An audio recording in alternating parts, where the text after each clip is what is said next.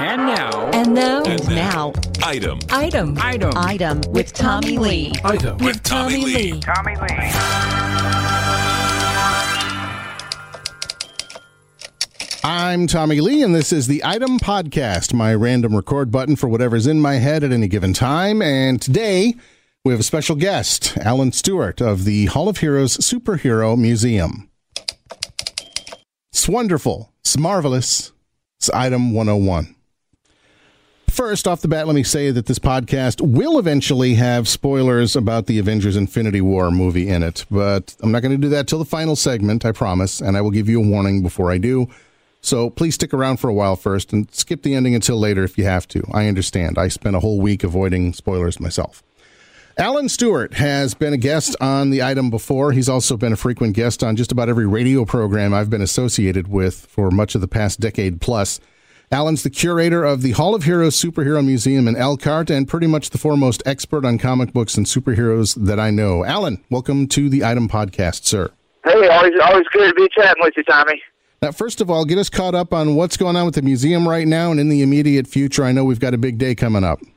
We we do, yeah. Actually, this uh, Saturday is our Avengers Day. It's uh, of course because the Infinity War movie is so successful, and uh, it's the also the 55th anniversary of the Avengers comic book that came out in 1963. Mhm. Um, but yeah, this uh, this Saturday is of course no, different than our normal events. You know, we normally have our big Marvel event of the year in May, uh, which we're doing, but this is also our first Kickstarter we're launching to raise uh, money for our big move to finally raise, uh, you know, move the museum this year. Uh, we're looking for locations up on the north end of Elkhart by the toll road, Right. and hoping to bring fifty to hundred thousand people off the toll road and uh, adding quite a sizable chunk of, uh, you know, tourism revenue to uh, Elkhart.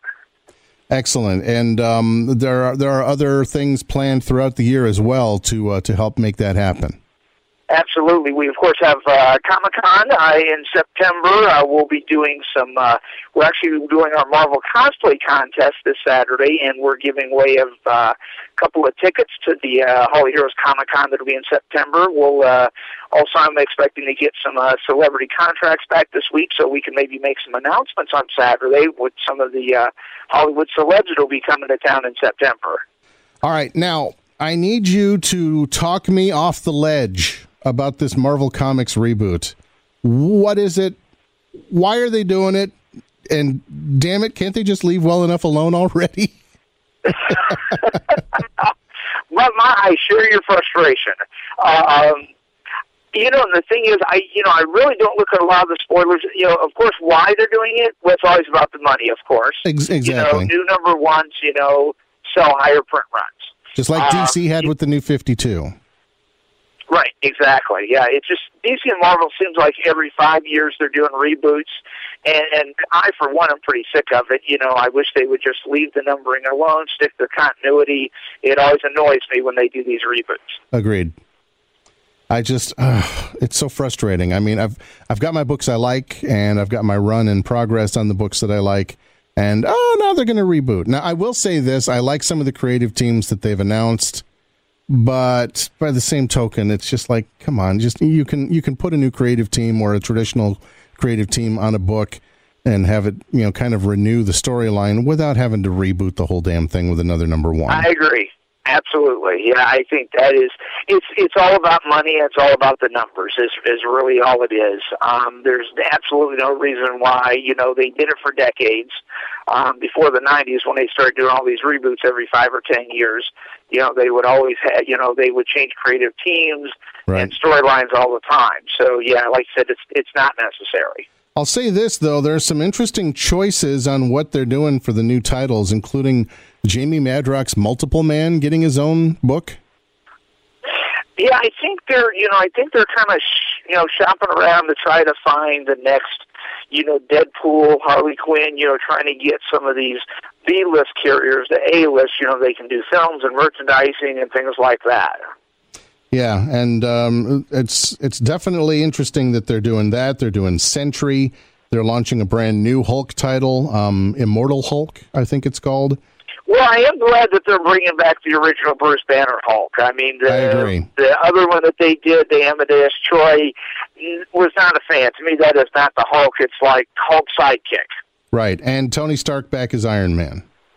Oh, absolutely. Yeah, yeah. Tony has to be back as Iron Man. Yeah. oh, the- and, and the original Thor coming back in the comics. Yes, absolutely. I was not a fan when they did the female Thor. You know, there's, and I know that they're trying to get more, you know, of the female side, but there's plenty of female characters out there that they can use. I am glad that they're uh, doing some stuff with Miss Marvel. She's got her own film coming up. I think that's pretty exciting. They're relaunching Fantastic Four. It's about time. Yeah. I mean, Fantastic Four was the first Marvel property that launched what we now know as the Marvel Universe. Yeah. So, I mean, for them to have taken that away never made any sense to me. Granted, it hasn't had a whole lot of uh, luck at the box office, but that's hardly the fault of the characters. Right. So it'll be interesting to see yeah, what they happens just needed to put to put a good creative team and artists on the book, and that's what they should have done instead of canceling the book. Exactly. And speaking of the box office, and this is where we get into the spoilers now for Infinity Wars. So if you haven't seen the movie yet, you can hit stop now. I understand. We'll talk to you next time time to jump ship. with, with Item 102. and come back and listen to us after you see the movie. Um, give me your thoughts on the new Avengers movie. I finally saw it Friday. And uh, again, here's the caveat if you haven't seen it yet, we're going to give you some spoilers here. But uh, I was completely blown away about how well they put this movie together. I, I did like it absolutely. My my big concern before seeing it because they were going to have every Marvel character in the film, and the big challenge that I saw is how they were going to do a, the balancing act Yeah. to have everyone in there, and I think they did very well with that. breaking them up into groups was a good idea. And you're right, we saw absolutely everybody except Hawkeye and Ant Man. Right, exactly. And apparently, the Ant Man Wasp movie is supposed to explain that when that comes out. Right. And uh, it, it, I also I was thinking about this, and this is a little bit of a sidetrack. How do you like this for a thought for the after credits scene for Ant Man and Wasp at the end of it? Their big motivator to get them involved in the Infinity War two, whatever the title ends up being, after they save the day or whatever it is that they're doing in their Ant Man and the Wasp movie. Um, job well done, pats on the back, blah blah blah, and all of a sudden, out of nowhere, Hank Pym dissolves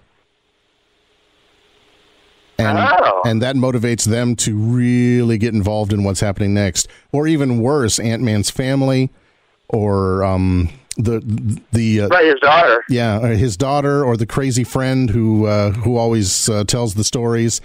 Something Right. something to really mo- motivate them and give us a good um, punch to the heart as we get ready for the uh, second Infinity War movie.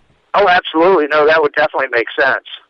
Um, and speaking of the post credit scenes, the fact that um, they had Nick Fury at the very end of this movie use 80s technology to uh, try and contact Captain Marvel really sets up not only the 80s based Captain Marvel film we've got coming up, but also an excellent um, person to, uh, an excellent character to be involved in finally putting Thanos down.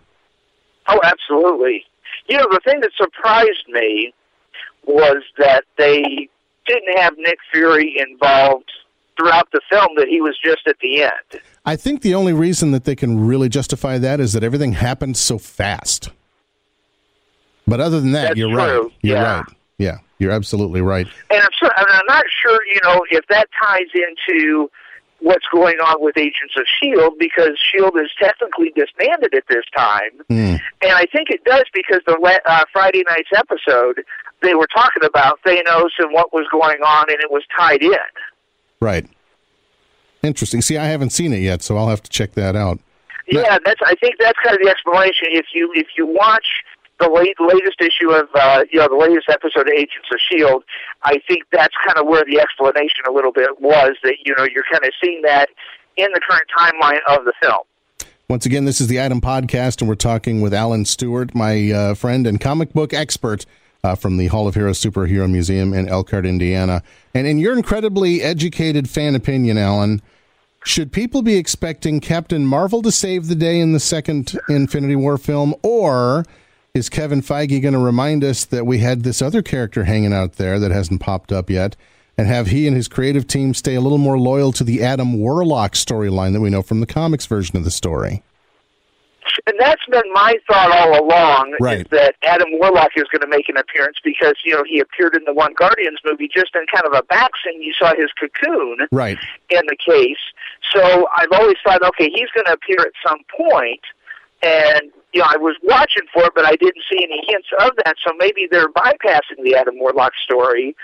And they're going to go with Miss Marvel as the as the heroine to save the day, Right. but I'm not really sure because they don't always follow the comic book universe. Exactly. Um, just like the comic book story, you know, he gained all the Infinity Gems from the Elders of the Universe. Well, of course, you only saw one or two of them right.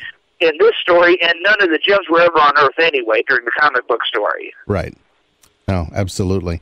Um, what are some of your favorite parts of the film? Some of some of the moments that really s- stood out to you. You know, it wasn't the big moments. It was it was the it was kind of the, the banter in between the different teams. Oh, I'm getting You that know, I, on. I love the Tony Stark, Doctor Strange, Star Lord thing. You know, that was fantastic. Yeah. You know, the interaction there. The the Spider Man, Iron Man stuff is is always is great. the you know, Thor they, they Rocket up Raccoon early. the the Thor Rocket Raccoon buddy flick road tr- road trip flick was Oh, absolutely! I love that too. That was fantastic. Yeah, that was great. Um, I, I think the team ups that you saw were team ups that you've never really seen in the comic books, which I thought was really unique and, and very cool. and they stayed true to character. Tony Stark and Doctor Strange didn't get along right at first. Uh, those two, they, they were fantastic because they're so similar. Yeah, they're they're very similar, but they have two massively titanic egos, and they're both incredibly powerful, important characters. So naturally, in the Avengers world in the MCU, eh, they're not going to get along at It was first. like feuding brothers. yeah, exactly. Very, very true. Um, I uh, I loved some of the some. The, I love the fact that the movie gave us moments where we could laugh, despite the fact that Right. all of this horrible carnage was going on. Gamora getting thrown off a cliff and everything else. Uh, The reappearance of the Red Skull, by the way, was totally unexpected and oh, very I, cool. yeah, I did. That totally blew me out of the water. I didn't. I didn't see that coming. No. I was like, "Holy crap! That's so freaking awesome!" my my first thought was, "What the shit? Are we going to get the abomination next?" no, I was. I was. I was. Yeah, I loved that the Red Skull made an appearance in there. Absolutely loved that. Yeah, and it was a well it was a well written idea. You know, I touched the tesseract, and this was the this was the penance. I have to sit here Yeah, it, and it made sense. Yeah, it, it made a lot of sense. It was very well done. I also uh, I loved the fact that um, Rocket Raccoon was constantly referred to as Rabbit by Thor, and Right. uh, the banter between Rocket and uh, the White Wolf, aka the Winter Soldier, Bucky. Uh, when he was like, you know, oh, I'm getting that arm. I love Oh, that. That was absolutely. great. yeah, that was. And, and the thing is, you know, as soon as you saw those two together, you knew that was coming. You knew Yeah. that comment was coming. Yeah, he just he just cannot avoid the tech. All right, well, uh, just fantastic stuff. And uh, what's next? Next is Deadpool two. Is that right? yes, yeah. Deadpool uh, two is uh, is yeah in two weeks. In two weeks. Well, a week and a half. Yeah, a week and a half. so that gives us the introduction of X Force and um, continues And you the. know that movie is just going to be hilarious. Yeah, that's going to be great. I'm really looking forward to that one. Plus, we've also got the Dark Phoenix film coming this year. We have the. Oh, I, I, I'm, I'm, I'm kind of on the edge of my seat on that one because the last time they did the Dark Phoenix storyline, it was so horrible. yeah, exactly. So I really hope that they that this is good. there is potential for train wreck. I have to agree. It is. I mean, that is my favorite of all X Men storylines. That is my favorite comic book story. So my bar is raised very high, and I'm going to be very critical of that particular film. Yeah, I was a big fan of the Age of Apocalypse storyline, and I was not impressed with the Apocalypse movie at all. Right. I, I would agree. Yeah. Um, we've also got the New Mutants that's look like looks like it's being done as kind of a horror film. We've got Venom coming out. I mean, it's like we've got all this homework Right. we have to do. Well, Cloak and Dagger comes out in a month too. Yeah, that's true. And Clo- who's going to have Cloak and Dagger again? Is that um? That's not AMC. Who's got that? Uh, is it sci-fi? It might be Sci-Fi. I know somebody's It got might it. be sci-fi. I don't remember. Have you been watching Krypton on sci-fi? No, but I it is on my list. I told you that I was going to finally start watching that, and I do plan on it. It's as soon as my other It shows end. out the first couple episodes are a little slow. You've got Adam Strange in there, which is kind of cool. Nice. You know, he's coming back into the past 200 years to Superman's grandfather. Very cool. and Brainiac shows up, and this is when he takes Kandor. Aha. All right. And the the latest episode had a Doomsday cameo. Oh my God. Yeah, so I mean, right. and it makes sense the way they've done it. The first couple episodes starts a little slow, so get through those. But once you get about episode three or four, it starts picking up. Uh, there's seven episodes so far, All right, I will. I will so definitely make sure give you it a stick with it. Don't judge it by the first couple. All right, I'll keep that in mind. All right, once again, always a pleasure, my friend, and uh, uh, don't forget, everybody, this weekend, big event at the Hall of Heroes Museum. Once again, tell everybody what's going on and how to find the uh, location. Absolutely. Avengers Day is going on this Saturday, May 12th from uh, 10 to 4. We're going to have the Marvel movie vehicles there uh, available for photos.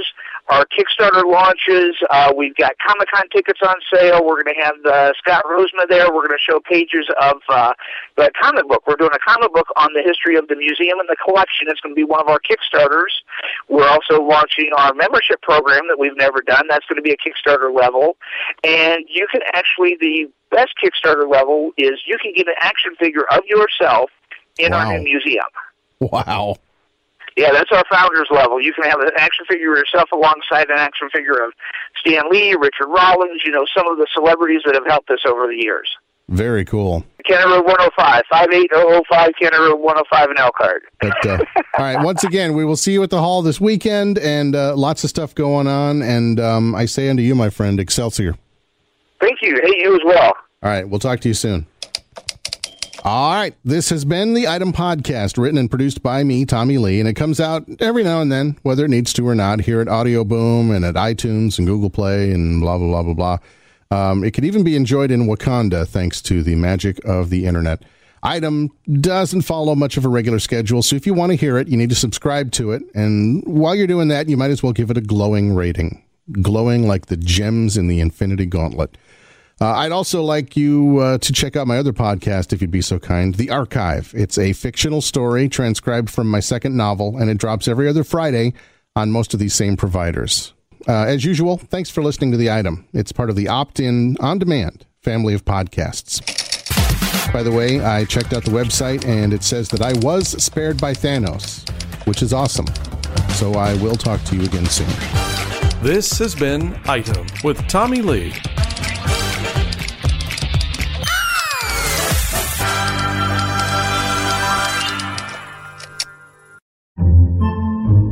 Podcasts by Federated Media.